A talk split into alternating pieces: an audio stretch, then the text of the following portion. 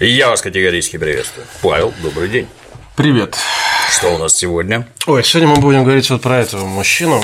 Какой-то упырь. Тебя послушать так все революционеры. Да, прошлое это были просто с, доб... с добрыми, хорошими лицами, а тут какой-то негодяй. Да, Александр Константинович Соловьев. Характеристики революционеров, э, данные ему крайне, отличаются, Дмитрий Юрьевич, от э, фразы «упырь», вами произнесенной. Да, у него была и глубокая душа, и все такое, и, в общем, Значит, э, в прошлый раз, да, мы закончили на том, э, на феерическом вообще событии, как э, Мирский покушался на шефа жандармов Дрентельна, да, то есть это такой, значит, такое, как Раскакал на розовом коне поля. Да, то есть это такой абсолютный сюр, и сегодня мы поговорим еще про один сюр, и, в общем-то, это будет уже, ну, такой наверное, последний сюр, потому что следующие действия, они будут уже такие, ну, глубоко профессиональные, выверенные, и если там случались неудачи, ну, просто в силу каких-то там либо внешних обстоятельств, либо еще чего-то. Но уже пойдет такая довольно серьезная э, террористическая работа, которая потом будет уже в будущем подхвачена там другой партии под названием «Социалисты-революционеры». А сегодня мы поговорим про покушение этого самого Соловьева на уже Александра II. Значит, э, опять-таки нужно немножечко пояснить эм, контекст. Э, я как бы рассказываю про какие-то ключевые события, а обычно всякие вот книжки вот эти вот про историю революционных э, партий, они там пишут еще очень подробно про вот их там, как становилась программа, как там все это формировалось. Мы, наверное, об этом более подробно поговорим в следующий раз. Э, сейчас просто поясню. Дело в том, что народная воля, она появилась не одномоментно, это была некая эволюция взглядов, некая эволюция как бы э, собраний их, и э, изначально была образована партия «Земля и воля». Так вот, эта партия «Земля и воля», она не ставила своей целью террористическую деятельность. Она ставила своей целью там, значит, работу с работу с рабочими, да, а, среди рабочих, она ставила распространение там литературы. Просветительская. Просветительская, да. да. Безусловно, они там э, что-то агитировали, но там не было вот прям таких крайностей, да, типа пойдем там с саблями на голову отрубать головы шефам жандармов. Такого не было. Но в этой партии назревал раскол. Э, потому что была часть людей, которых э, в крайне не устраивало положение вещей э, в стране. Ну и, опять-таки, в силу каких-то личных причин, амбиций, там, я не знаю, склада, характера, Плюс внешних обстоятельств, о чем я уже рассказывал, потому что их так правительство попрессовало достаточно сильно, э, уже начали они приходить к выводу, что что-то как-то надо радикализоваться. Тем более, что мы сейчас в основном говорим про северную историю, а еще была южная история, где этот э, терроризм он начался несколько раньше. Там, и в Одессе, и в Киеве, и в Харькове, о чем мы тоже сейчас э, расскажем. И Проблема была в том, что после каждого такого события, естественно, правительство э, ну, принимала какие-то ответные меры. Вот, например, 9 августа 1878 года, это вот после убийства шефа жандармов Мезенцева, был принят закон о, закон о временном подчинении дел о государственных преступлениях, о некоторых преступлениях против должностных, лиц ведению военного суда, установленного для военного времени. Но я думаю, не надо вам пояснять, что такое военный суд, который действует в военное время. То есть все вот эти вот гражданские процессуальные э, процедуры, до свидания. Вот. Э, страна ну, э, была поделена на шесть генерал-губернаторств, окончательно они вступили в свое действие как раз после вот покушения Соловьева. Это мы пока еще говорим э, до этого. Естественно, эта мера вызвала, ну, скажем так, крайнее непонимание и негодование революционеров. Вот особенно мне очень нравится вот фраза Кравчинского. То есть он как бы убил шефа жандармов, и вот он, представляешь себе, возмущался. Вот прям невозможно найти разумную причину изъятия политических дел из ведения гражданского суда. Очевидно, надеялись, что нигилисты будут устрашены грозным зрелищем военных судов, но эта надежда могла бы исполниться только в том случае, если бы нигилисты питали хоть малейшее доверие к прежнему суду. Однако дело обстояло как раз наоборот. Ну, то есть человек убил шефа и удивляется, с чего это они вот вдруг такие меры предпринимают. А я хочу за... забежать глубоко вообще в будущее и сказать, что просто ну, правительство не додавило, потому что система военно-полевых судов, которая была введена во время Петра Аркадьевича Столыпина, она-то прекрасно сработала. Единственное, что там под каток, естественно, попал еще кто бы мог подумать? Да, да? у нас же как бы невинные но жертвы. Сталин да, придумал, да, лес да, рубят, да. щепки У летят. нас же только да. при Сталине невинные жертвы были, а при царском режиме там их очень четко вычленяли. Нет, отсюда и, и вот этот Столыпинский галстук, да, знаменитый вот это вот... Э, и Столыпинский вагон. Столыпинский вагон, да. Ну, Столыпинский вагон, он больше к переселенцам Сибири относился, а вот Столыпинский галстук, он про это. И действительно было огромное количество невинных жертв, но удалось, на самом деле, ситуацию переломить. Вот таким жестким образом. Столы... Ну, галстук он, извини, перебью, mm-hmm. он как-то это, только среди знающих. А Столыпинский вагон, он среди всех. Да, вообще. да, среди всех. А, опять-таки, э, забегая вперед, хочу сказать, мы об этом поговорим подробно, на самом деле. Просто на Столыпина было совершено покушение, жесточайшее взорвана его дача, а, в общем-то, в городе Петербурге. И э, у него были свои еще и личные мотивы это все устроить. То есть, вот, э, соответственно, идет вот так, э, такое спиралевидное такое вот наращивание противостояния друг с другом. Э, вот, например, Николай Дмитриевич Селиверстов, это был как раз товарищ, ну, это тогда назывался товарищ, сейчас называется заместитель да, Мизинцева.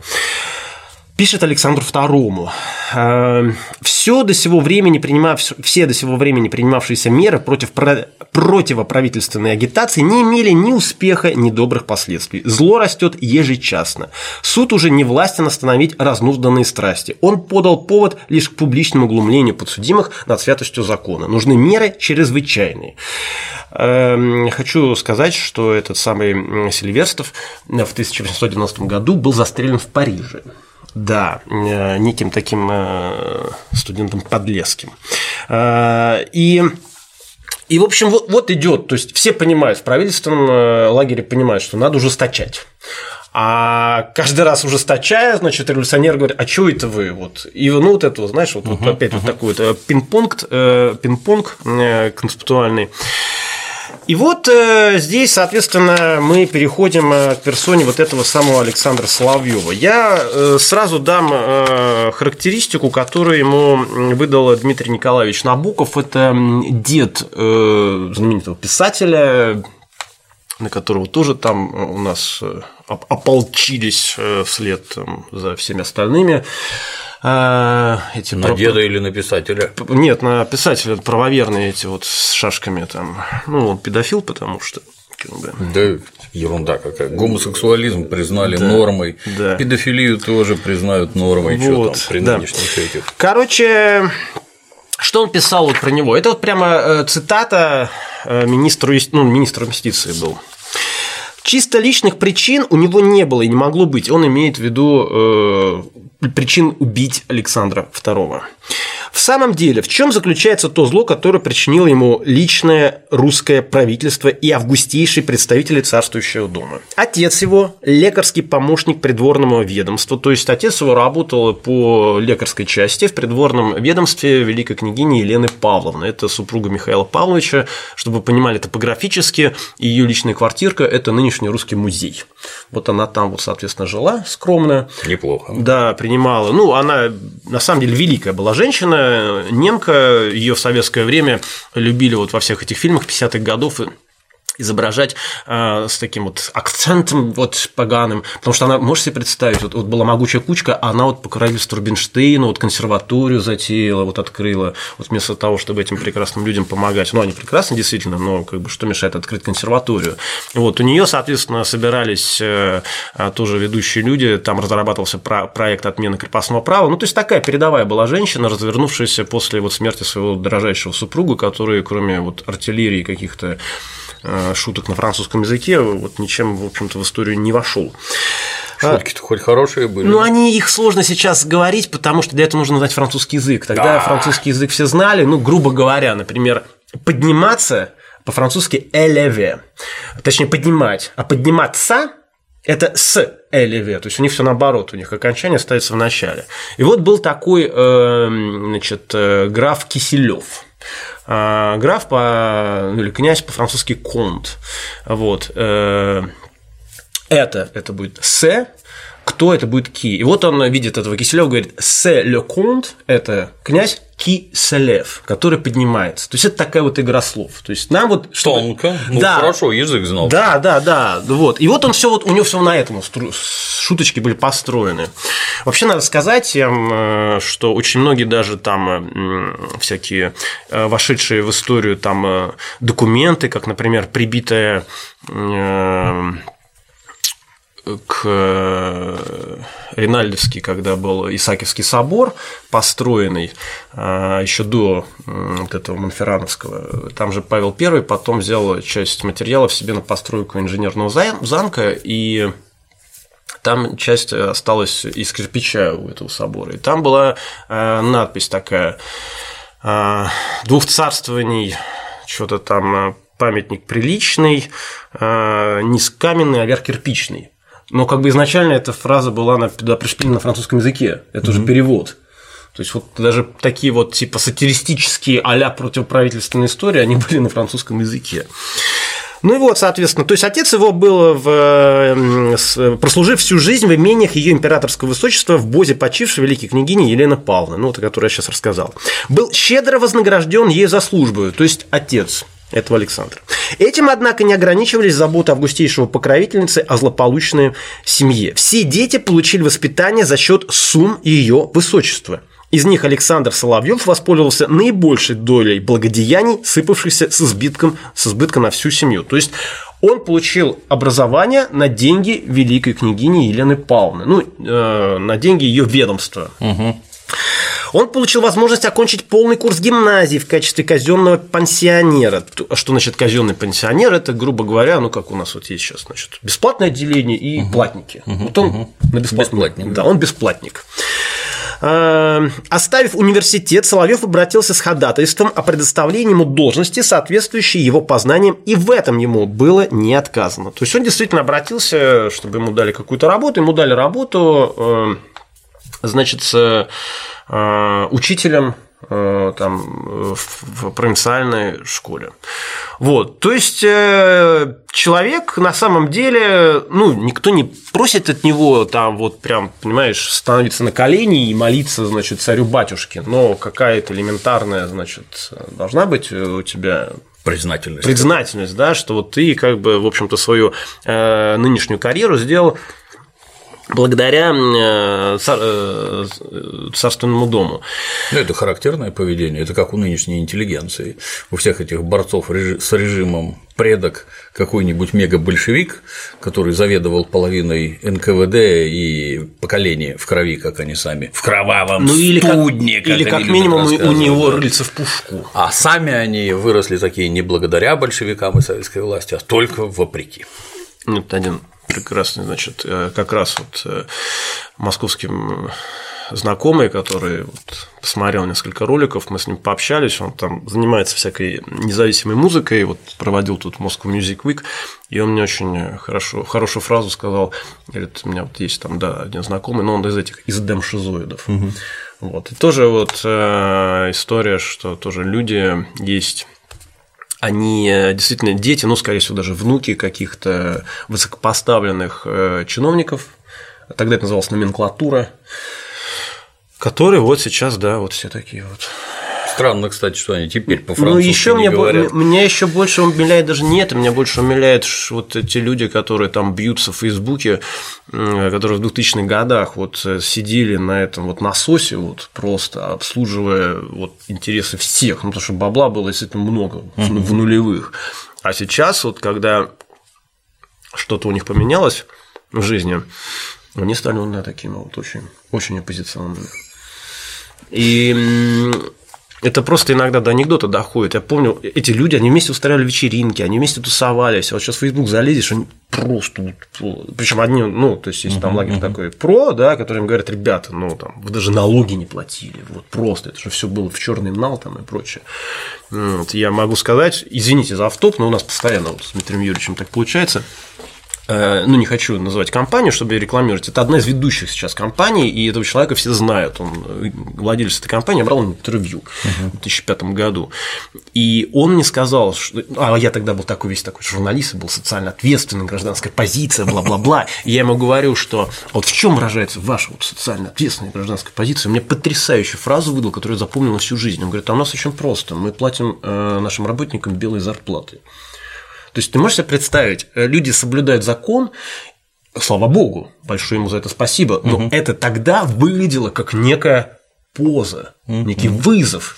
Вот мы, мы вот такие, мы платим белые зарплаты. Вот вы все вокруг вот в конверте, я всю жизнь получал зарплату тогда в конвертах, везде, где бы ни работал. А мы, мы вот такие вот.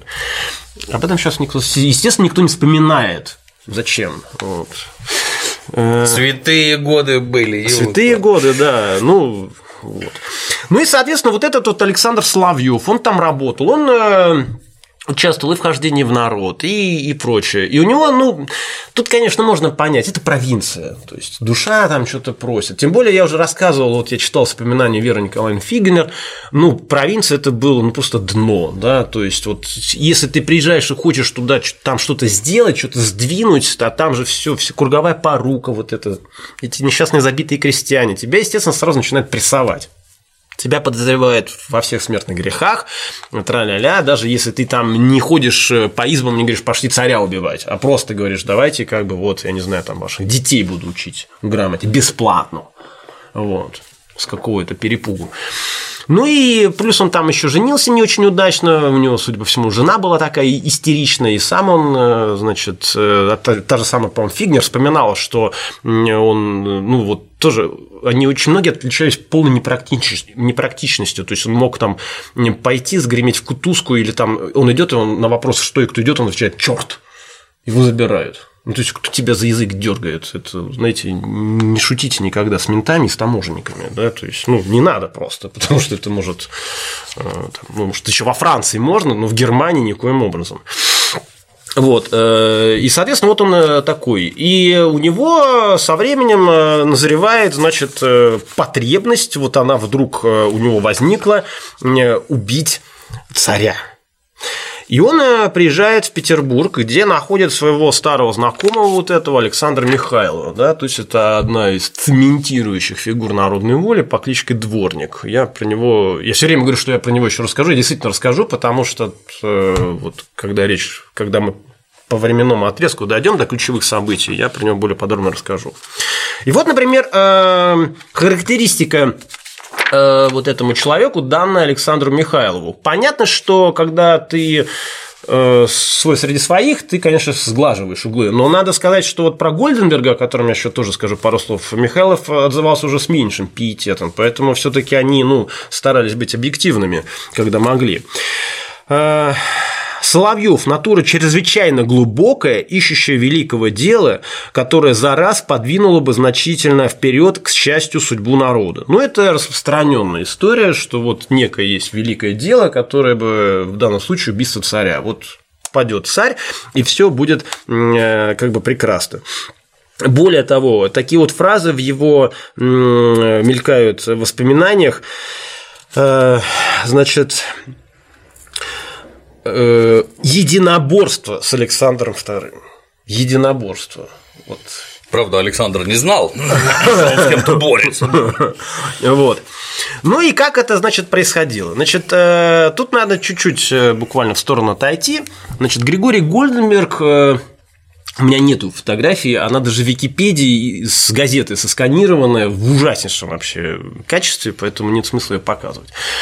В общем, это человек э, из э, еврейского племени, у него там батя торговал сукном где-то в Киеве, он там учился в местной гимназии, вышел после четвертого курса самостоятельно, поехал, значит, э, в Петербург поступать в технологический институт, не поступил, сошелся тут, значит, с людьми, которые занимались хождением в народ, э, стал в этом участвовать, и он участвовал в, уже на юге как раз э, в покушении в Одессе на прокурора Котляревского, который осуществил э, тоже организовал вот такой человек, это Валериан Осинский, это одна из первых тоже жертв, ну, то есть террорист, который, под руководством которого было устроено несколько террористических акций, Э, вот Попко был убит, и вот на Котляревского они покушались. Во всех справочниках пишут, что Котляревского спасла толстая шуба. Я как бы хрен знает. То есть это вот как? То есть ты стреляешь человека, спасает толстая шуба. Это возможно вообще? Ты вот как человек знакомый с большим меня с огнестрельным оружием. Я как бы не знаю. Вот как Могу говорится... привести пример. Ага, давай. Есть у нас неподалеку металлострой, ты ага. знаешь, да, в нем колония. Зона. Да, да, да. Она же... там. там у нас один товарищ ну, перестройка, и поэтому в зонах точили револьверы на продажу, как ты понимаешь. То есть mm-hmm. свобода дошла до того, что это внутри мест это лишения свободы история, да, да. изготавливают оружие. Под револьверы он точил под мелкашечные патроны. Mm-hmm. Ну, револьвер устройство не хитрое, как ты понимаешь, mm-hmm. любой вменяемый токарь может такого наточить там в 3 секунды, ну, за исключением там нарезов ствола, это непросто. Ну и, соответственно, это продавалось наружу, и вот револьвер, изготовленный в металлострое, попадает в руки к негодяям. Негодяи, значит, у них разборка бандитская, угу. открывается стрельба, и один в него не попали сразу, он начинает убегать, а за ним бежит сзади другой с револьвером ручной работы и стреляет ему в спину. Ну, я лично не присутствовал, естественно, не видел с какого расстояния. Ну, все пули пробили кожаную куртку, и застряли в джинсовой куртке. Ну, бывает и такое. Ну, значит, значит, вот видите, а, опытным путем было доказано, что да, возможно. Возможно, есть... шуба была грубой работы. Шуба, да, шуба спасла Котляревского. Так вот, опять-таки, к вопросу о эффективности работы спецслужб. Потом этого Гольденберга... Гольденберга... Я даже, извини, mm-hmm. в догонку я выпал. Поскольку, поскольку он ему все в спину попал, то он бежал очень близко. Вот, издалека ты на бегу не ну, на бегу, да. Практически тыкая в спину. Так, извините. Ну, поскольку Гольденберга потом арестовали вот, э, за причастность к этим замечательным событиям, его сослали на север, поселили, ну, то есть в ссылку, в Холмогоры. Угу. Тут мы опять-таки возвращаемся к нашему вот э, старому рассказу. Он, естественно, оттуда бежал. Ну, потому что, ну что же, с четырьмя еще товарищами, он бежал оттуда, и э, затем э, отправился, ну, как бы, он, конечно, не затем, там у него были этапы, я же не буду там подробно его биографию рассказывать. Он оказался в Харькове, где, как я уже говорил, благополучно застрелил харьковского губернатора Кропоткина, это двоюродный брат э, Петра Алексеевича Кропоткина.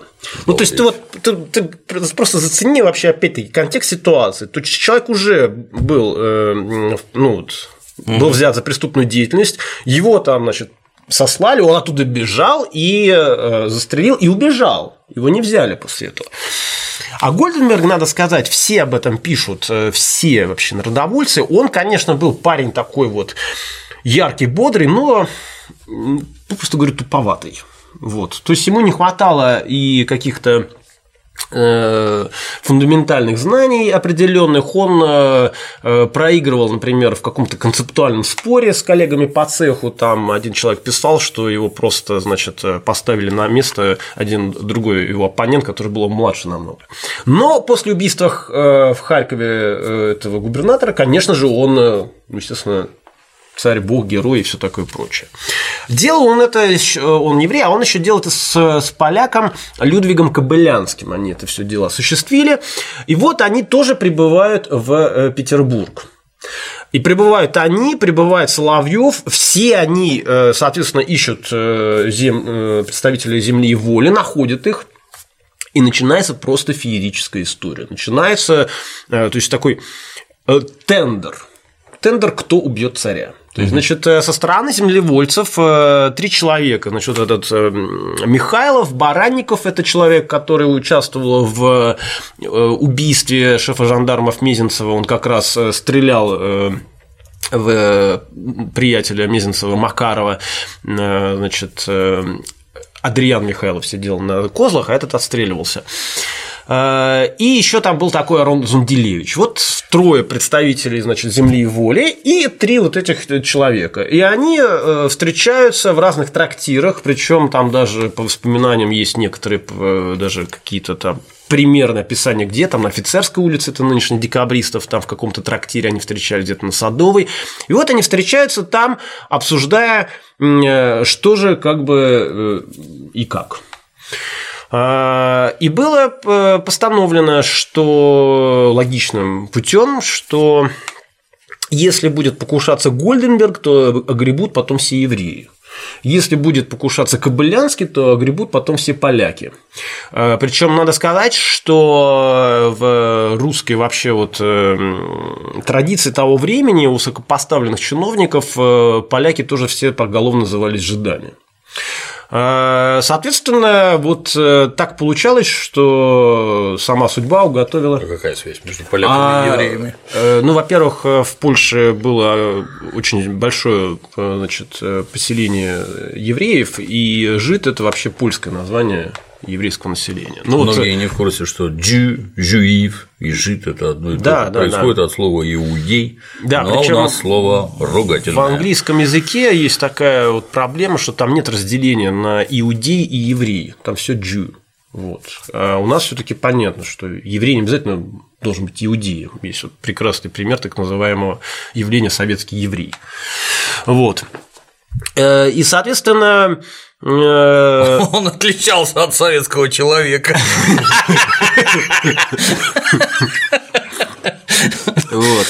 И, э, соответственно, вот они провели вот эту серию заседаний в трактирах, но что Гольденберг, что Соловьев им хотелось некой санкции со стороны земли и воли, но чтобы это был не просто какой-то одиночный акт, а чтобы это была вот какая-то вот такая именно акция, экшен, угу. да. Угу. И поэтому, соответственно, по поводу состоялся ряд э, заседаний э, среди э, землевольцев, и заседаний, надо сказать, достаточно горячих. Значит, э, тут мне надо еще ввести одну очень известную фигуру в наш разговор. Это Георгий Плеханов. Значит, это вот он в молодости вот такой вот он был. Вот. Засни, какие высокие у него сапоги здесь. Заколенники. Да, да, да. Вот. А зачем такие? А вот не смысл? знаю. То есть обычно носили пониже. Я его никогда не видел, да. У нас была улица Плеханова известный человек. Да, на самом деле не самый как бы худший представитель революционного лагеря. Вот это вот он уже, возрасте, да, это уже он в былых. Ну, в основном мы вот таким вот знаем, да. То есть я специально uh показал, что он в молодости, кстати, такой был, ничего, такой жгучий, посмотрите, да, ну да, такой да, взгляд да. прям. Ему хоть сейчас вот гитара в руки и на сцену там в каком-нибудь э, ДК. Да, да, да, бенди так немножко приодеть. Э, хотя, в принципе, что такое будет славянский металл. Вот. И вот это тоже очень... Э, вот ты помнишь этот Киса Воробьянинов, отец угу. русской демократии? Да. На самом деле эта фраза взяла, была взята не на пустом месте. Вот, например, Искра, вот, угу. Плеханов, отец русской демократии. Социал-демократия. Да, социал-демократия. Прикольно. Это русская социал-демократия. А как это? А, это искры, не искра. Да, да, да. Ну, во-первых, э, я хочу сказать, что искра, она же еще была, она же не только ленинская была, была еще uh-huh. искра, выходившая еще во времена Некрасова. То есть этот бренд, он как бы в разные времена под разным соусом был. Так вот, э, начались, соответственно, у них э, собрания на этой, э, на этой почве. И причем вот в воспоминаниях землевольцев вот эти вот террористическое крыло их называли администрацией.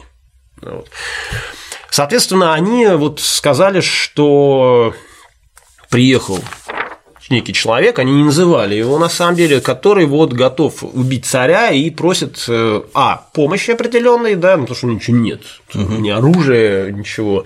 Э, дальше помощи в выслеживании царя. И третье, ну, некого это благословения и, так сказать, чтобы потом было поддержано его уже в постфактум э, э, в публицистике, которую они, которой они занимались. И вот э, потрясающая, соответственно, я буквально отрывки из ряда воспоминаний э, прочитаю. Они собирались. Например, вот наш небезызвестный Морозов, да, еще раз покажу его фотографию, вот, мы уже несколько раз показывали, но тем не менее. Я просто хочу, чтобы эти лица все время в этом молодости и уже такой советской старости. Вот э, у него воспоминания, я их постоянно к ним прибегаю, потому что они прекрасно написаны. То есть у Веры Николаевны Фигнер они такие вот очень, ну, такие вот выверенные и прочее. А Морозов, он такой их пишет, как, как такой романчик такой, знаешь, вот, и читать очень э, забавно. Э, когда в Петербург явился Соловьев и заявил кружку «Земли и воли» через Александра Михайлова о своем намерении сделать покушение на жизнь Александра II, раздор между нашими партиями достиг крайней степени. Александр Михайлов, доложив на собрание готовящемся покушении, просил представить в распоряжение Соловьева, фамилию которого он не счел возможным сообщить на общем собрании, понятно, лошадь для бегства после покушения и кого-нибудь из членов общества, чтобы исполнить обязанности кучера. Произошла бурная сцена, при которой народники, это те, которые были как раз против террора, как называли теперь себя будущие члены группы «Черный передел», э, ну, забегая вперед, «Земля и воля» разделились на две партии – «Народная воля» и «Черный передел». Некоторые по незнанию думают, что террористы как раз черный передел. Что, uh-huh, вот, Нифига подобного. С криками требовали эти чернопередельщики, чтобы не только не было оказано никакого содействия приехавшему на цареубийство, но чтобы он сам был схвачен, связан и вывезен вон из Петербурга как сумасшедший. То есть вы можете... Были здравомыслящие. Да, да. Э, однако большинство оказалось другого мнения, объявило, что хотя и не будет помогать Соловью от имени всего общества ввиду обнаружившихся разногласий, но ни в коем случае не запретит отдельным членам оказать ему посильную помощь. Народники объявили, что они сами в таком случае помешают исполнению проекта, а Попов, это тоже э, известный народник, даже воскликнул среди общего шума смятения «Я сам убью губителя народнического дела, если ничего другого с ним нельзя сделать. Плеханов держался более сдержанно, чем остальные сторонники, он вообще был более сдержанный и более, блин, трезвомыслящий из всех этих прекрасных людей. А, Э, чем остальные сторонники старой программы на этом бурном свидании, на котором неизбежность распадения земли и воли сделалась очевидной почти для каждого из нас. Он требовал только, чтобы Михайлов сообщил обществу фамилию этого приехавшего, но последний объявил, что после того, что он здесь слышал, сообщить ее стало совершенно невозможным. То есть, э, это именно тот момент, когда вот произошел раскол в этой партии. Мы о нем еще более подробно поговорим, потому что за ним там последовал Липецкий съезд, съезд э, потом э, тайный, потом Воронежский съезд общий, где, собственно, они и попилились. А в чем была сложность, опять-таки забегая вперед, потому что, ну, это же не просто взять и разойтись, у них были общие фонды. У них были общие фонды, общие деньги, общая там типография, там связи, короче, все. И э, там есть в воспоминаниях об этом, как они с этим поступили. Ну, в общем-то, лично я бы занял сторону тех, кто сумасшедшего собрался вывести. Да. Э, Совершить преступление страшнее, чем убить царя, невозможно, ну, на тот момент. Это значит привлечь к себе внимание вообще всего, что только в империи есть. Вас уничтожат, растопчут вот. и об этом, об этом и говорилось. На самом деле, тут, естественно… И, наверное, были люди вменяемые, которые конечно. понимали, что убийство царя никаких проблем не решит. Да, конечно. И, и вот именно, причем они, да, они сходили не за того, что что они вот прям вот любили, жалели царя. Нет, они просто, они были практики. Они говорили, что после каждой такой акции начинается шквал арестов. И Реакции. Вот, да, мы только что-то вот наладим, только что-то начнем, и вот вы опять там кто-то где-то стрельнет, пукнет, и вот понеслась душа в рай. И Плеханов как раз тоже об этом э, и сказал. И вот тоже, это уже Плеханов вспоминает, отличный совершенно к тому же заседанию Отлично совершенно штрих. Один из народников сказал, что ввиду того вредного влияния, которое окажет, вот это как раз о том, чем мы сейчас говорим, которое окажет на нашу деятельность новая попытка дезорганизаторов, так он их называет, угу. он предупредит ее Помнится мне, что он сказал, готов предупредить ее, но ручаться за это не могу. Посоветовав письмом тому высокопоставленному лицу, на жизнь которого готовилось покушение, не выходить из дома. То есть он напишет письмо самому царю. В ответ, не высовывайся. На, в ответ на это кто-то из, из дезорганизаторов если память мне не изменяет, Квитковский воскликнул «Это донос, и мы с вами будем поступать как с доносчиками». «То есть как?» – спросил Попов. «Не хотите ли вы нас убивать?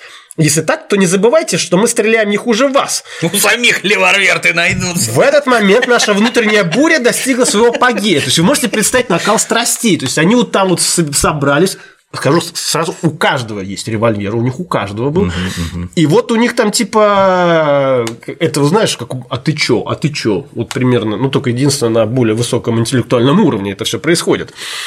Вот. Я пытался успокоить Попова, некоторые дезорганизаторы успокаивали Квитковского. Но я не знаю, скоро ли удалось бы нам это, если бы в это время не раздался сильный звонок. И вот это просто эпик. «Господа, полиция!» – воскликнул Михайлов. «Мы, конечно, будем защищаться». Разумеется, единодушно отвечали ему как дезорганизаторы, так и народники. Каждый из присутствующих вынул из кармана револьвер и взвел кружок.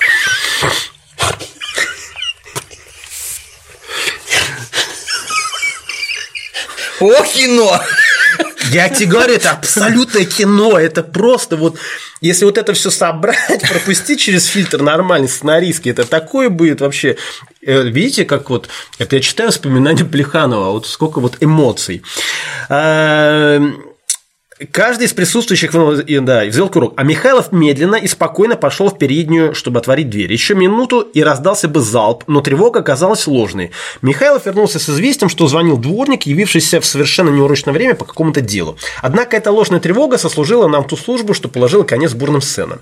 Скоро после нее собрание спокойно разошлось. Но мы, народники, шли по домам, унося с собой то убеждение, что старое, некогда образцовое единство общества «Земля и воля» было разрушено, и что теперь каждое направление пойдет своей дорогой, не заботясь, да уже и не имея нравственной возможности заботиться об интересах целого.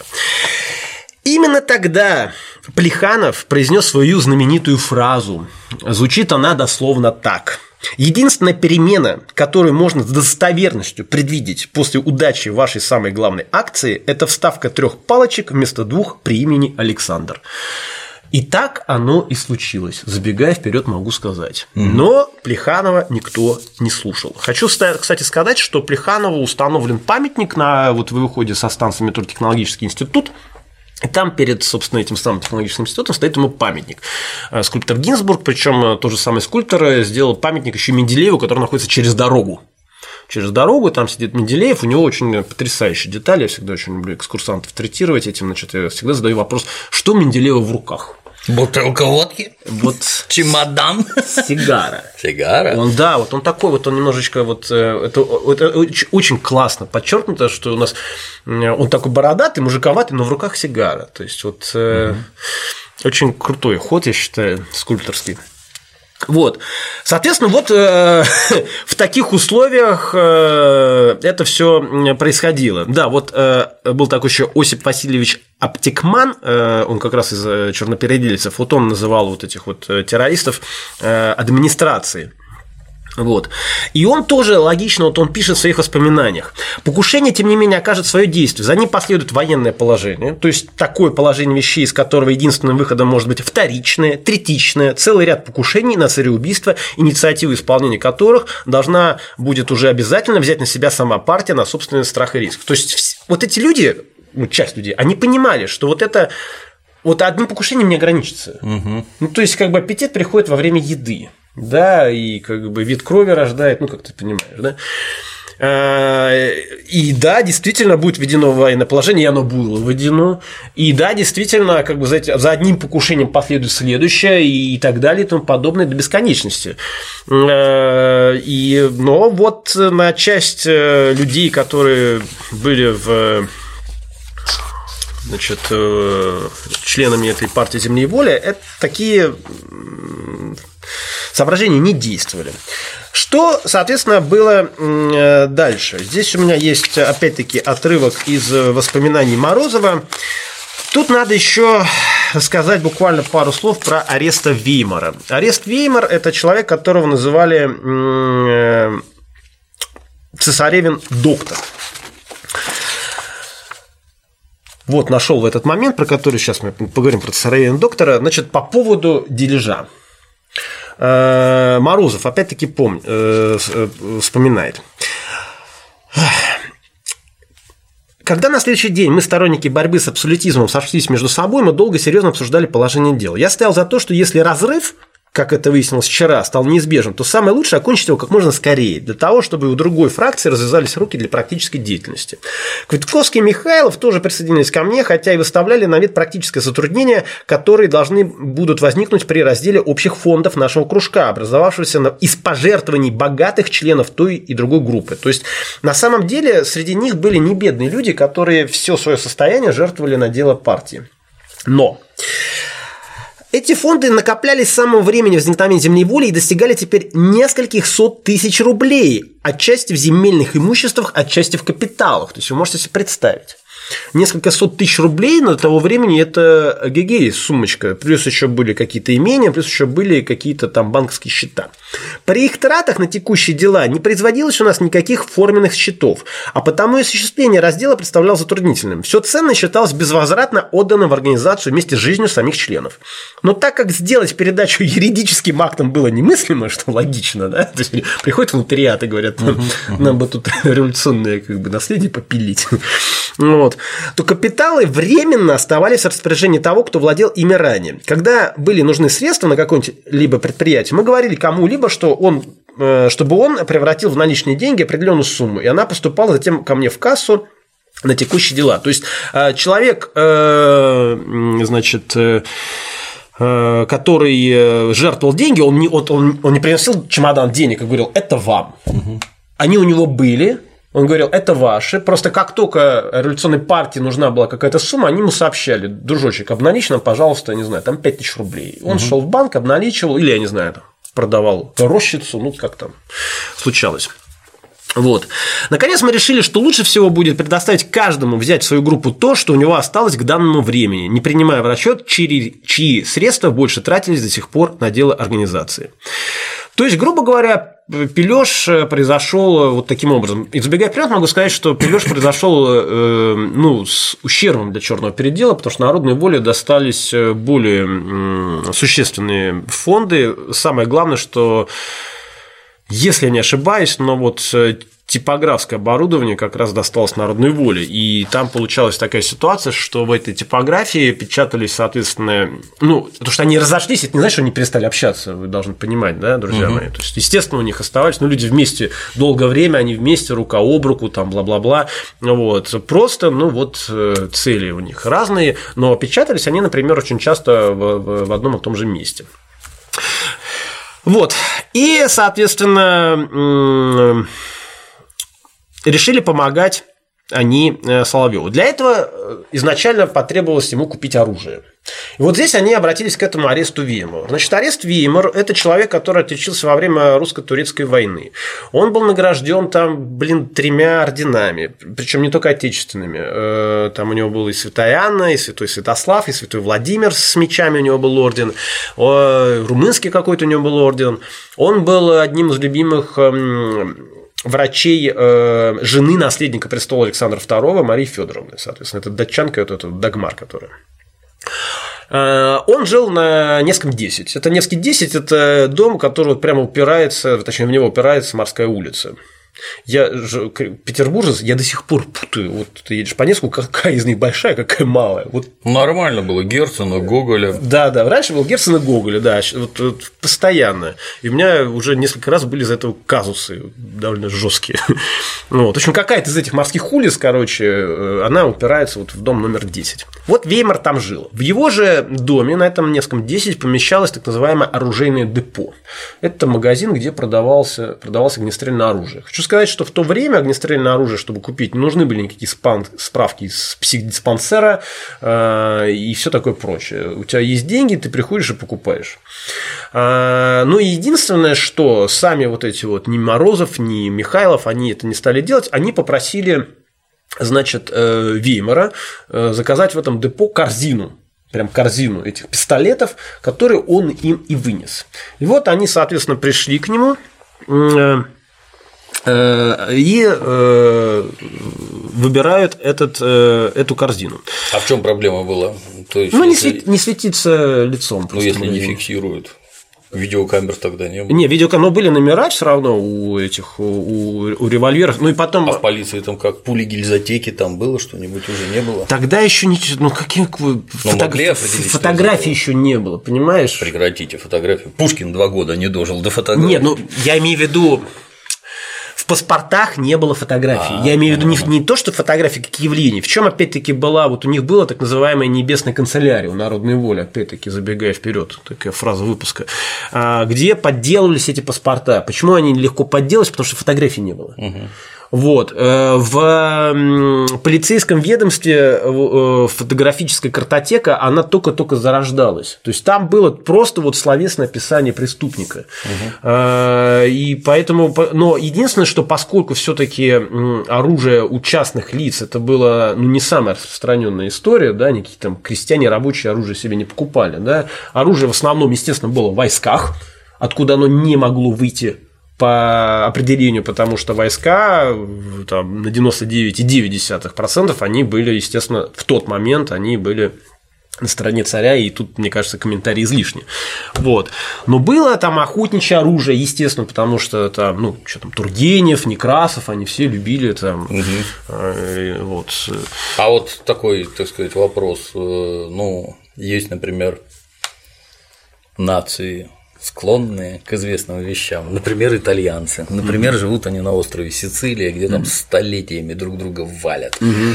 У них для стрельбы друг по другу используются, ну, с нашей точки зрения, обрезы. То mm-hmm. есть э, двустволка под названием лупара. Лупа mm-hmm. это волк, ну то есть для mm-hmm. того, чтобы это у пастухов оружие, чтобы стрелять mm-hmm. волков, охранять стадо.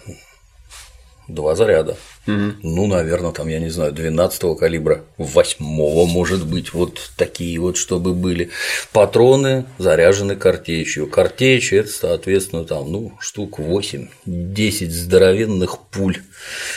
Опыт граждан Сицилии показывает, что стрельба из обрезов в упор – это самое эффективное. Никакие револьверы, пистолеты с этим угу. сравниться не могут. Подошел как влупил из этой лупары, и все хорошо. Почему они этим не пользовались? Вообще не понимали. Слушай, но мы же уже говорили про компетенцию неких людей. Вот я вам сейчас расскажу, как выбирался этот револьвер. То есть э, выносится эта корзина пистолетов, да? Угу. Там, Револьверов. Э, Это разное. Сейчас да, да, уличат. Ой, блин. да. Ну извините, ребята. Пистолетом я... мы называем в данном случае револьвер. Всем понятно, револьвер, да. конечно. Естественно, тогда все были в основном револьверы. Они были большие, маленькие. Вот бульдог, из которого там это Засулич э, стрелял в Трепова. Лакей принес нам целую корзину револьверов, угу. пишет Морозов, угу. естественно. У меня, как былого любителя оружия, по воспоминаниям детства разгорелись глаза при виде такого разнообразия. Один из револьверов американский. Особенно обратил мое внимание огромными стволами своего барабана. В них легко входил большой палец. То есть вы можете, магнум. То есть вы можете себе представить, да, это вот как вот Клинт Исут, вот у него этот вот, значит, был фильм Грязный, Грязный Гарри, да, откуда знаменитая эта фраза про панк.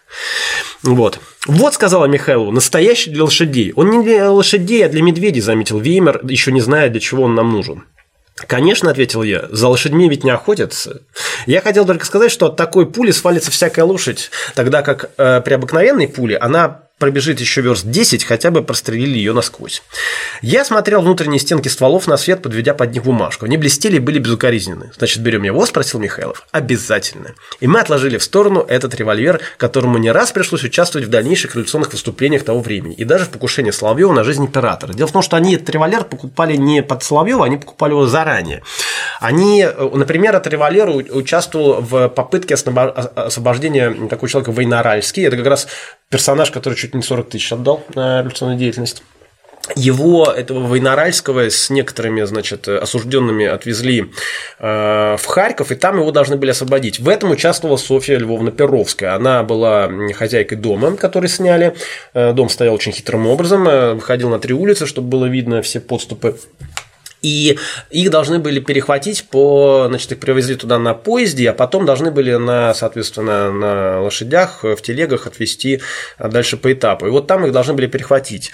А, троих они пустили, потому что они на другой дороге ждали. А вот Военноаральск, остался Военноаральск, его, значит, должны были э, освободить. Э, была куплена пролетка, э, была куплена э, одежда жандарма, в нее переоделся, по-моему, Квитковский, если мне память не изменяет. И, соответственно, когда повезли этого военнорайского, э, он поскакал навстречу, тут же застрелил жандарма, э, стрелял лошадей. Вот как раз то, о чем пишет э, Михайлов, лошади понесли еще быстрее, то есть они не, были не убиты. И второй жандарм, он военнорайскому с саблей, он был в кандалах, он ему с саблей пришпилил цепь к телеге, и поэтому ему было не выскочить. Соответственно, они его упустили. Вот была такая попытка, в которой вот участвовала как раз Перовская. Это вот про это он, собственно, и пишет. Ну и э, забрав свое оружие, соответственно, количество патронов к нему, мы с Михайловым отправились в тир, где я сделал по несколько выстрелов из каждого купленного револьвера. Медвежатник отдавал очень сильно. Приходилось метить значительно ниже цели, это важно, чтобы попасть в нее. Но его пули с такой силой ударялись о чугунную доску, что плавились на ней и отчасти разбрызгиваясь, падали вниз свинцовыми лепешками величиной с большие карманные часы. То есть вот такие вот. Блямбы. Блямбы, да, э, образовывалось.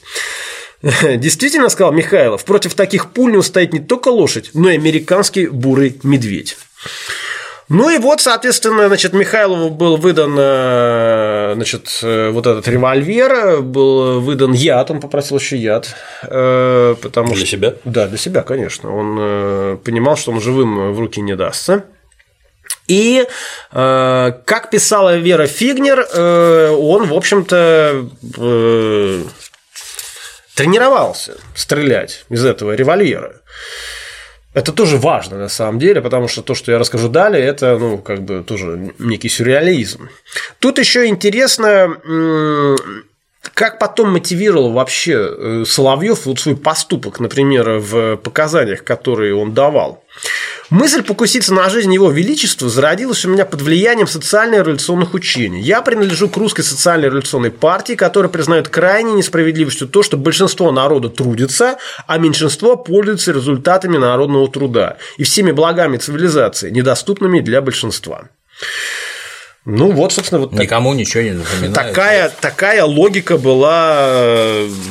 У нас, в общем-то, сейчас тоже наблюдается некая ситуация, когда вот всякие там есть, не будем их называть, э, значит, ну что, пошли убивать их, что ли, я не знаю. То есть, как бы, как бы ну, тут каждый сам для себя решает. Вот, значит, э, и в итоге 2 апреля, а, значит, как э, гулял царь? Царь гулял один по Дворцовой площади. То есть он выходил из Зимнего дворца, шел, э, доходил до этой, господи, зимней канавки, шел дальше по мойке, выходил там где-то большой этот мост, где дворы капеллы, и возвращался на Дворцовую площадь. То есть у меня даже на самом деле... Певческий мост. Да, Певческий мост. То есть вот, э, это, не, э, тут еще надо пояснить, у некоторых вот это Зимний дворец. Дело в том, что его, ну я еще скажу, кстати, пару слов. Дело в том, что его перед э, революцией, его э, здание главного штаба, Мариинский дворец, здание Сената Синода, Аничков дворец, его закатали коричневой краской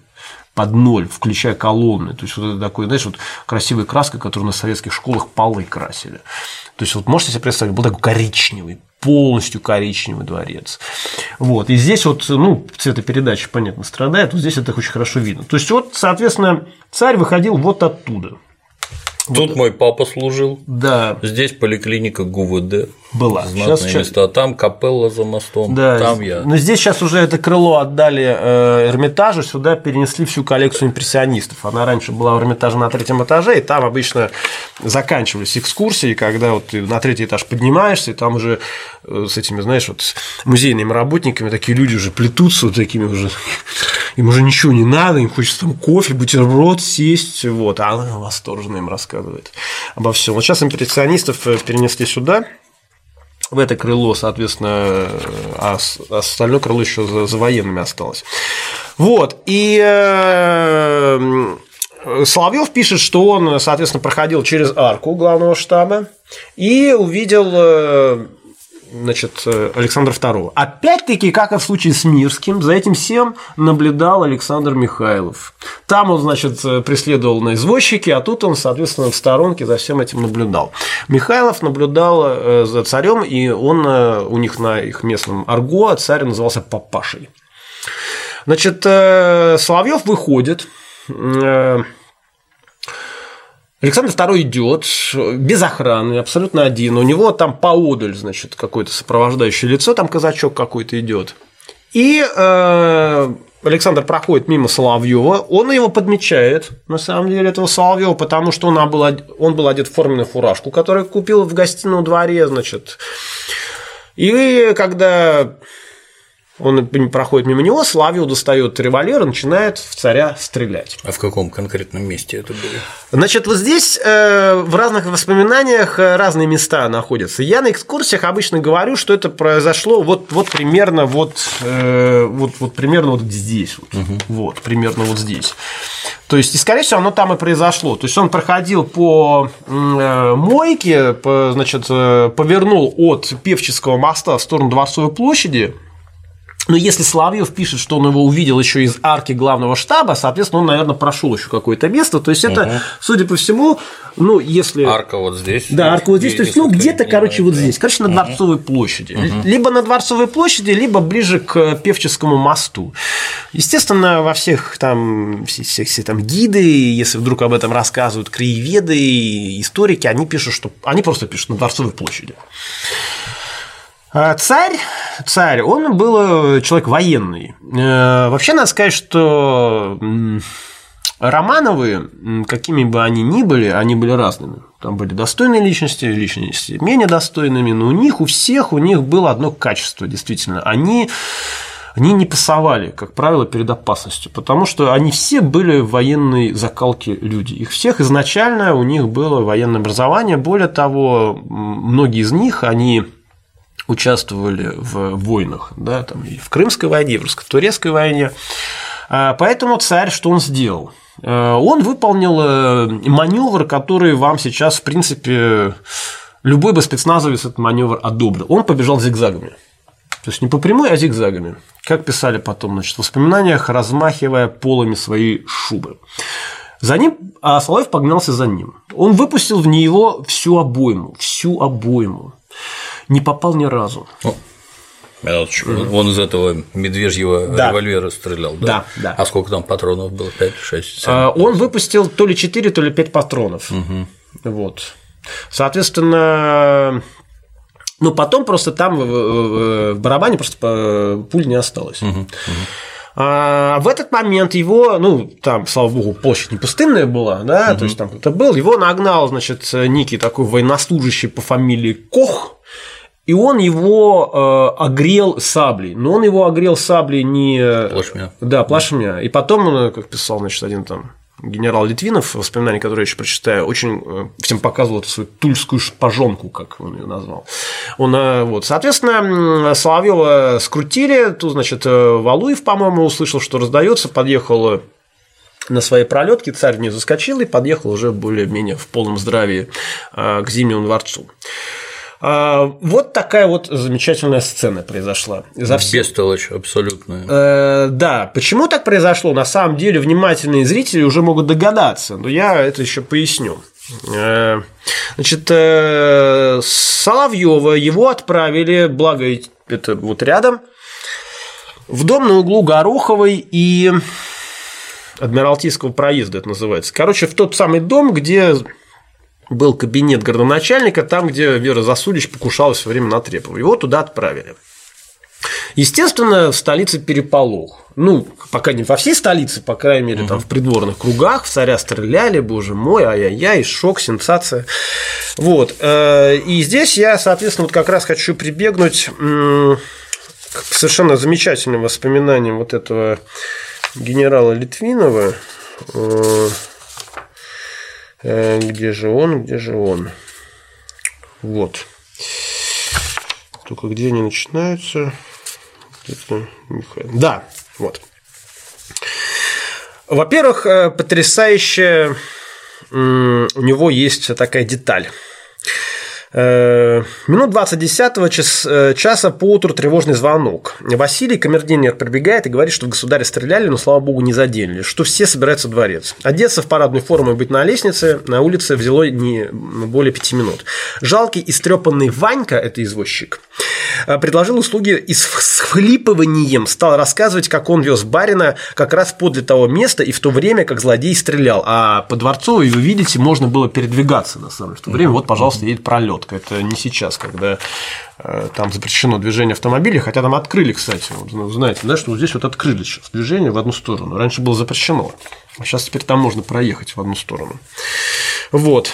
И вот что говорит Ванька. Должно быть и студентов, сказал он. То есть студенты это вот была такая вот шайка сволочей. Шайка сволочей, за которыми готовых на все.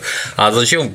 Что это за вообще метод и способ? То есть непонятно. Он стрелял. Документы-то есть какие-нибудь, которые описывают, как это происходило? Картину следствие восстановило, нет? Он да. лицом, лицом к лицу стрелял. Нет, он стрелял в спину. Он его встретил, он его, ага. он его встретил, он увидел, и Александр его увидел. Александр прошел дальше, и, и как раз, когда он э, проходил мимо него, он достал револьвер и начал палить. Александр, э, я уж не знаю, оборачивался он или нет, или инстинктивно, он от него побежал и побежал зигзагами. Угу, угу. Ну, Михайлов, Александр Михайлов, пишет, что царь упал на четвереньки и пополз. Но это, конечно, он, мягко говоря, загнул, потому что уж если бы он полз, то уж, наверное, бы там, ну, ну, это чтобы унизить. Да, ну это понятно почему. Нет. Царь убегал. Э, это, конечно, потом было темой для такого сарказма, что он там угу. его травили как зайца. Это писала даже его супруга, что его травили как зайца, что в своем собственном вообще городе, в центре, там он не знает покоя. Я бы посмотрел на всех шутников давай тебя поставим и стрелять начнем. Да, я бы посмотрел. Вот, вот из такой волыны. Я да. вообще грязный Гарри, посмотрите, вот это вот примерно вот такая волына так, вот была у него в руках. Вот. У него там магнум, да, какой-то там был, какого-то там. Калибра. Ну, в целом бестолковый все равно. То есть, ну, попасть надо с первого раза, начнем отсюда. Я к чему тебе угу. про картечь говорю.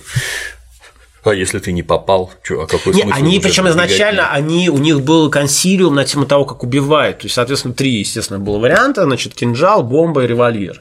Вот. Э, почему кинжал? Потому что вот опыт Кравчинского показывает, что вот. Ну, кинжал был э, э, отметен, бомбу надо делать, изготавливать, времени на это нет, ресурсов нет еще, вот остановились на револьвере, тем более он уже имелся в наличии тогда, вот, участвовал предыдущих, как я сказал, например, в, в освобождении Войноаральского. Вот, э, соответственно, вот этот Литвинов приезжает, ну да, он описывает обстановку, которая царила тогда, в общем, что более-менее. Вскоре, вот, кстати, государь вышел от императрицы, несколько взволнованный, но веселый и здоровый на вид. Он нас всех предсловал, но рассердился на толстяка Бахметьева, это царедворец, который начал громко рыдать и подвывать, что было весьма не кстати. Вот это тоже характерная деталь. Вот они вот все, даже боевые генералы, вот они иногда вот могли вот эту вот слезу. Это было абсолютно нормально. Да? Рыдать и подвывать. Рыдать и подвывать. Вот. А, значит, и вот, э, соответственно, после этого он поехал, Литвинов, ну, благо, или даже пешком дошел, благо недалеко, вот в этот вот эм, дом градоначальника. Тогда градоначальником был эм, человек по фамилии Зуров. Э, через приемную столовую мы прошли небольшой коридорчик, из которого дверь вела на черную лестницу. Поднявшись на один этаж выше, мне бросилась в глаза э, надпись на дверях «Отделение приключений». Вот такое там было замечательное отделение. В эту дверь мы и вошли. Тут мы увидели очень длинный коридор, образованный с одной стороны окнами, а с другой стороны деревянной белой стеной с несколькими дверьми.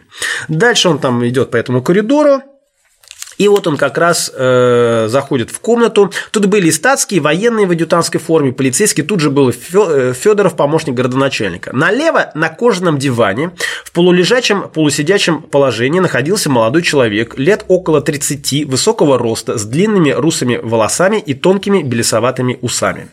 Он был в толстом осеннем пальто, левая рука его покоилась на колени, головой он уткнулся в угол дивана и правую рукой подпирал щеку. То есть он вот примерно вот угу. сидел в таком вот положении, что вот мне надо. Вот. А, Он имел вид человека в обморочном состоянии. Под ногами на полу были две лужи. Федоров не объяснил, что его рвало. Полагает, что он отравился. Он действительно принял яд сразу же. Э, а потому давал ему пить молоко. На это я заметил, что следовало бы обратиться за врачебной помощью, но за врачами рассылали в разные стороны и никого не нашли. Тогда я предложил им послать во дворец за Головиным, это, значит, э, врач в Зимнем дворце, которого я только что видел, которого, конечно, там застанут. Юный офицер, тот самый, у которого изогнутая шашка не входила в ножны, тот самый Кох, с восторгом принял мое предложение, только просил меня провести его по комнатам дворца и вместе отыскать Головина. Дорогу он с увлечением рассказывал, как кинулся на преступника и какая историческая роль разыграла его тульская шпажонка. Видно было, что от радости не чувствовал земли под собой, и роль спасителя приятно ему улыбалась. Ну, понятно, что молодой парень, как бы, да, и тут вот, понимаешь... То есть он аж шашку погнул. Да, по погнул, башке погнул, она в ножны не входила. Угу. Вот. Тут он дальше опять описывает, что происходило в, во дворце. Это я не буду зачитывать, там, оглушительное ура, там, бла-бла-бла. Вот, ну, э, Признаюсь, что любопытство страшно тянуло меня к преступнику. Ну, меня бы тоже, на самом деле, любопытство страшно тянуло к преступнику. Я поддался легкости доступа в моем мундире и опять отправился в дом Зурова. Ну, вот Зуров – это градоначальник. На этот раз меня ввели в комнату, смежную с той, где сидел несчастный. Это был обширный покой, два или три окна со многими столами, явный признак канцелярии. На диване за столом сидели несколько штатских, кто были доктора. Тут же был помощник Дрентельна, уже небезызвестного Дрентель шеф жандармов, на которого покушался Леон Мирский. Свита его величества генерал-майор Черепов Черевин. Про генерала-майора Черевина мы еще тоже отдельно поговорим. Он был последним э, человеком, который возглавлял третье отделение, и на него тоже покушались. Вот. Я прямо прошел в следующую комнату, где был Зуров. Там обстановка переменилась. Диван стоял уже на, не подле стены, посредине комнаты. На нем во всю длину лицом к свету лежал преступник. Волосы его были всклокочены, лицо бледное, истомленное, глаза несколько мутные. Его перед тем только что сильно рвало, благодаря рвотным средствам. В него влили несколько противоядий, и они, конечно, произвели на него действие совсем не подкрепляющие силы. Подле него на полу стояла умывальная чашка с порядочным количеством, извините, блевоты. В нем заметны были кровавые прожилки. Вероятно, только что перед моим приходом он очнулся и почувствовал себя легче. В скобочках он пишет «Хорошо должно было быть это легче». Он попросил папироску, и кто-то с необыкновенной предупредительностью подскочил к нему с ящиком спичек и старательно чиркал их. Видите, какая кровавая царская власть. У изголовья преступника, грациозно облокотившись на ручку дивана, элегантно изогнувшись над ним, стоял господин средних лет в вицмундире с судейским значком и с присладкой улыбкой на лицах. Заметив, что преступник заговорил и после нескольких затяжек как будто успокоился, он вкрадчивым голосом сделал несколько незначительных вопросов, на которые молодой человек ответил спокойным и ровным голосом. Улыбнувшись еще слаще и нагнувшись еще ниже, он вдруг начал такую речь. «Вы знаете, что в вашем положении полная откровенность поведет к тому благому результату, что никто из невинных не пострадает, только как в противном случае». Преступник тихо приподнялся на локте, посмотрел ему удивленно в глаза и, махнув рукой, улегся снова на диван с явным намерением умереть, но не отвечать. Признаюсь, я покраснел от стыда за этого служителя русской немезиды. Можно ли было так глупо, рутинно говорить с человеком, который, разумеется, пошел на явную смерть и, конечно, предвидел допросы и воображение своим рисовал, может быть, даже и пытки. То есть вот это очень такой характерный пассаж, что происходило затем. Э, почему, соответственно, не отравился э, Соловьев. Э, дело в том, что это вот уже пишет Валентина Иовна Дмитриевна, тоже народоволка. Наш профессор фармакологии Трапп Э, читал нам лекцию о синильной кислоте и ее соединениях. При объяснении свойства синильной кислоты он особенно остановился на том, что она чрезвычайно быстро улетучивается, не только находясь в чистом виде, но и вообще из всех своих соединений, в частности из цианистого калия. При этом он скверной улыбкой прибавил, вот от этого-то и произошло, что цареубийца Соловьев остался жив. Если бы он знал химию, он бы не стал травиться цианистым калием, который пролежал у него в кармане бог знает сколько времени. К счастью, он этого не знал и думал, что принимая сильнодействующий яд, на самом же деле у него оставался один безвредный калий, а синильная кислота давно улетучилась. Учите химию, господа. Ну и, соответственно, что? Соловьева судили, естественно, и Соловьева, естественно, приговорили к смертной казни, которая осуществилась на Смоленском поле. Это там же, где казнили Каракозова, Смоленское поле – это территория, находящаяся, ну, фактически вот в самом э, центре э, Васильевского острова. Надо сказать, что... Повесили? Да, его повесили. Э, казнь он принял весьма достойно. От исповеди отказался, причем э, тоже там в воспоминаниях э, написали, точнее, даже не в воспоминаниях, а в отчете об этой казни официальном, что священник волновался, у него были трясущиеся руки и ноги, который к нему подходил, а Соловьев стоял, в общем-то, более-менее спокойно и просто головой сказал, что не собирается исповедоваться, но когда священник от него стал уходить, он ему поклонился. Вот, затем, соответственно, э, ну, его тогда привезли, там палач, естественно, в красной рубахе, еще очень характерная деталь, у палача была еще цепочка часов, вот, в красной рубахе от часов, вот, очень быстро казнь была произведена, ему зачитали приговор, одели эту специальную такую, значит, Колпак. Колпак, хламиду, там просто завязывали значит, в несколько слоев, то есть рукава, и завязывали их спереди. Народовольцев потом также казнили. Вот, и повесили. Э, и в этой истории, ну вот, э, характерно все. Во-первых, э, абсолютно, ну вот мотив, мотив поступка, да, то есть как бы он, грубо говоря, никакой. То есть вот есть некое какое-то мифическое представление о том, что вот мы сейчас э, царя грохнем э, и, и, и все. Во-вторых, э, само исполнение. Значит, дело в том, что вот даже Морозов писал, что у этого револьвера у него была очень сильная отдача. Соответственно, для того, чтобы эм, целиться в человека, нужно было целиться ему в ноги, чтобы попасть ему в голову. Славьев этого не учел. Э, ну там, я чувствую, стрелки-то все еще, еще те были. Да, стрелки были еще те, хотя нет, там были и неплохие стрелки, но Соловьев был не из этих. Ну, грубо говоря, если ты собираешься идти на такое ответственное ну, мероприятие, ну, давайте просто отбросим, так сказать, эмоции, а просто посмотрим трезво на ситуацию. Я понимаю, что царя убивать нехорошо, но коли уж ты решил это сделать, ну, подойди к вопросу как бы профессионально ходи в тир, занимайся, если ты никогда этим не стрелял, значит, возьми больше патронов, тем более тиры были, никто в тирах не спрашивал, извините, а вы вот э, это вы на царя собираетесь стрелять или вот как бы для своих личных целей? Приходи как бы и стреляй, соответственно. То есть ходи каждый день, тренируйся до тех пор, пока ты не поймешь, что вот я выйду и его застрелю. Нет, как бы. Хоть как бы Фигнер писал, что он тренировался, но я не знаю, как он тренировался, если он как бы вот ни разу не попал, ни разу не попал да, с очень близкого расстояния, там расстояние было ну, метров 5 на самом деле. Во-вторых, нахрена вообще было вот именно такой револьвер на такое дело? Ну, взяли бы револьвер попроще. Ну, зачем? Два. Два, а еще лучше два, потому что на самом деле вот более грамотные люди на юге, они отстреливались двумя револьверами, вот, э, когда пытались брать жандармы. Вот возьми два револьвера поменьше, и, ну, наверное, и будет тебе, извиняюсь, счастье, да? Нет, ничего этого не было сделано. То есть это все говорит о том, что это были вот эмоции, эмоции, эмоции, и они скакали впереди вот здравого смысла. И те здравомыслящие люди, которые были в, в среде землевольцев, которые говорили, ну, ребята, ну, давайте посмотрим на вещи трезво. Ну, вот, ну, вот что даст это ваше покушение? Ну, ведь них хрена оно не даст. Оно... Ну, только проблемы. Оно только проблемы нам создаст лишние, вот обухом ударит. Никаких доводов. Да, причем вариантов-то два. Либо ты его убьешь, и будет караул. Либо да. ты его не убьешь. И, и будет, равно и будет караул, да. И так, и так ситуация проигрышная. Но нет. То есть, э, опять-таки, это важно говорить о том, что ну, не все они вот были повернуты на этой идее, да.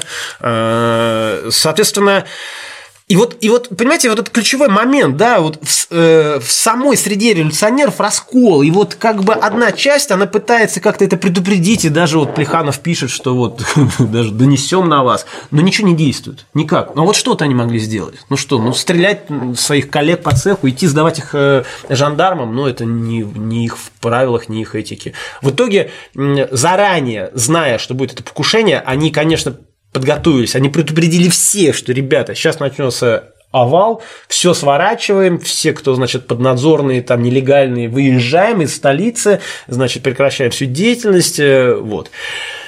В итоге, э, перекидывая мостик к нашему одному из следующих сюжетов, эта акция очень сильно ударила по Северному э, рабочему союзу или Северному союзу рабочих, которым, одним из руководителей которых был Степан Халтурин.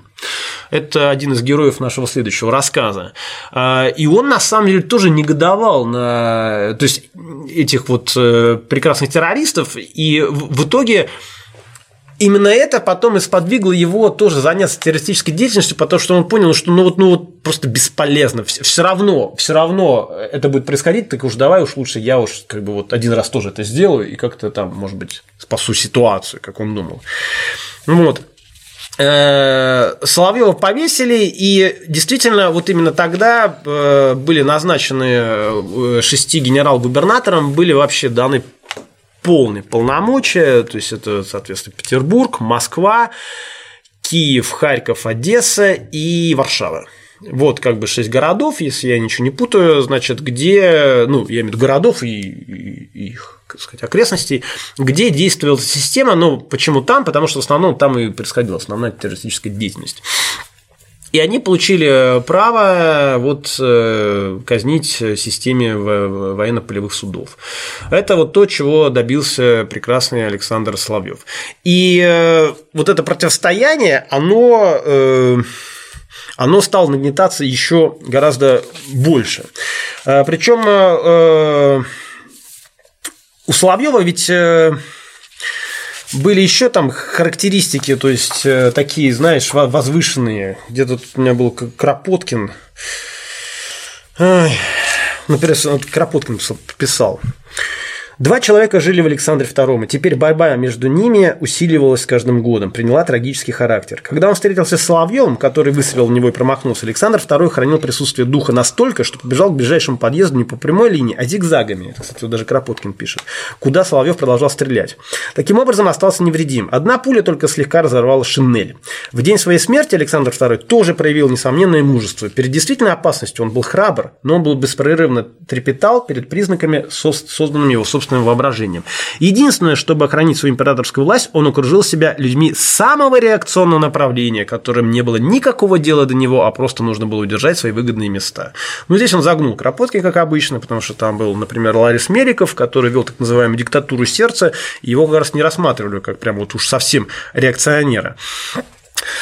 А, значит, очень э, классно написал после этого события Михаил Никифорович Катков. Когда, соответственно, было опубликовано официальное э, сообщение об этом, он написал, что теперь нигилисты всего мира будут знать, что если вы стреляете из мощного револьвера, то цельтесь, пожалуйста, в ноги, а не в голову. Вот вам подробная инструкция. Спасибо большое печати за такую э, замечательную характеристику. Я смотрю, стрелять там никто не умел. Советы, туши свет. Подойди поближе, это первое.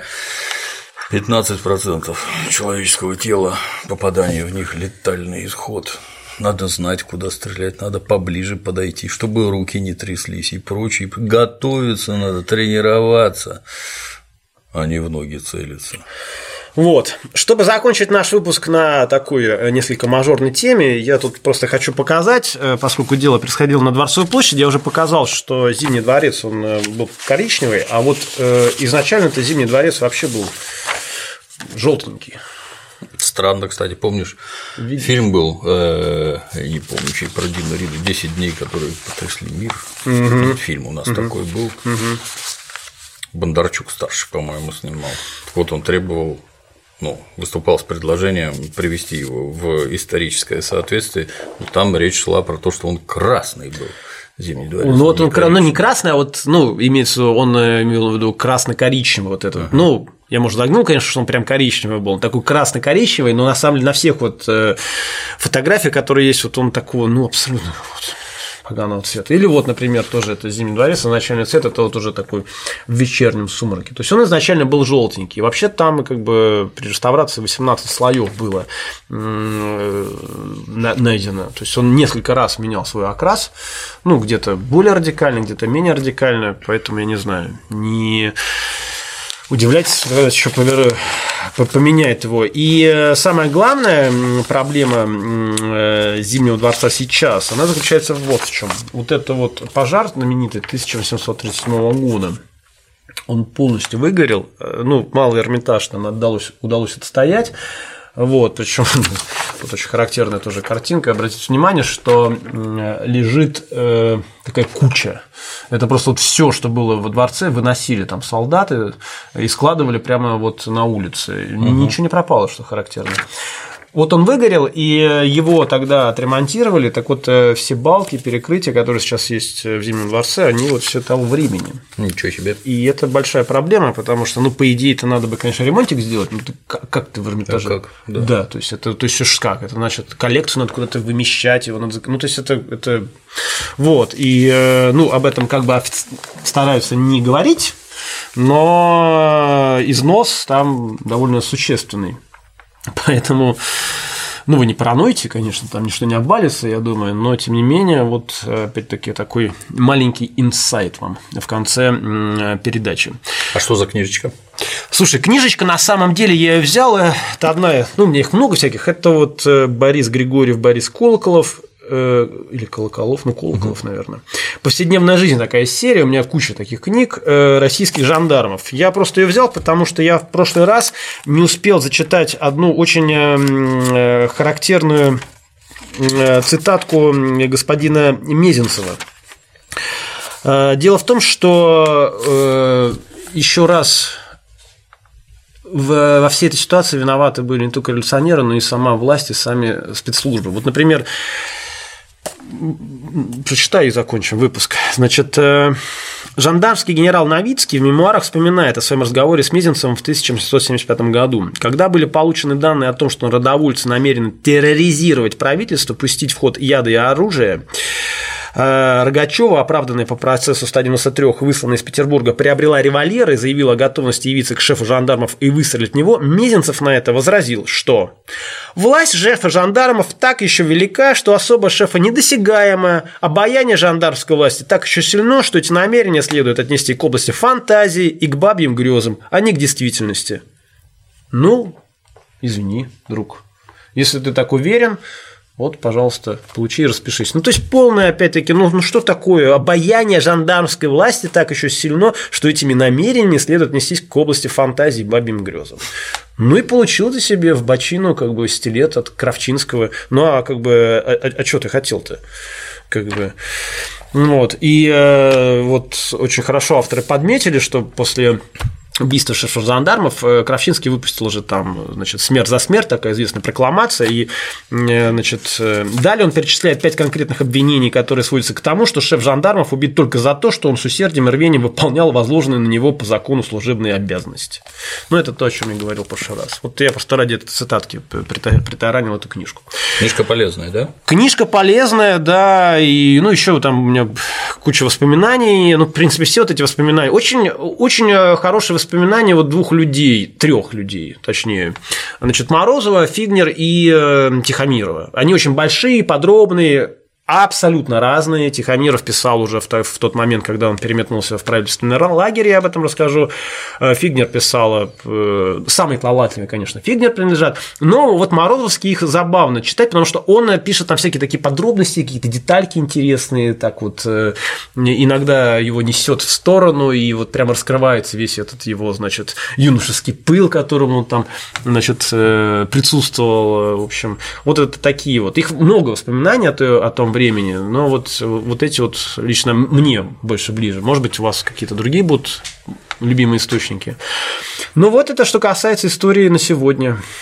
Сильно. Сильно, да. И в следующий раз мы уже э, приступим к рассказу о уни... ну, то есть это все это была такая вот такая вот прелюдия, да, то есть еще народной воли еще не созданная, хочу сказать. А вот мы уже начнем говорить про создание народной воли и про, соответственно, то, что уже делала народная воля, потому что это будет в корне отличаться от всех этих вот абсолютно идиотических событий, а там вот покушение Мирского или вот покушение этого Александрова, там уже вступит тяжелая артиллерия, вступят серьезные люди, которые, которые поставят это все вот на такую конвейерный режим, если можно так выразиться. Многие удивляются, за что большевики после революции их всех перестреляли. Да, да. А надо было холить и лелеять все вот это. Ужас. А, особенно эсеров, которые. Да. Ужас. Нет, большевики прекрасно знали, большевики Сами такие были. сами были такие, поэтому уж они-то как бы прекрасно знали, как надо действовать в этой ситуации, чего нельзя допускать ни в коем случае. И именно благодаря этому, ну, э, отчасти благодаря этому, там была масса факторов, почему они удержались, но это был один из ключевых моментов, потому что они, в отличие от царской власти, вели себя э, очень профессионально, они не гнушались внутренней агентурой. Они, в общем, ну, то есть делали все то, что сейчас является, ну, просто какой-то обыденностью, нормой для любых спецслужб любой страны мира. Вот. Линки на экскурсии. Да, приходите на экскурсии. роликом Если у вас, кстати, приходите. дорогие друзья, есть еще какие-то чада 10+, то вот я иногда вожу экскурсии для детей, э, несколько в ином формате, конечно, чем для взрослых. э, Тоже приводите, тоже как бы периодически их устраиваю. Спасибо. Ждем продолжения. Да. Я на сегодня все. До новых встреч.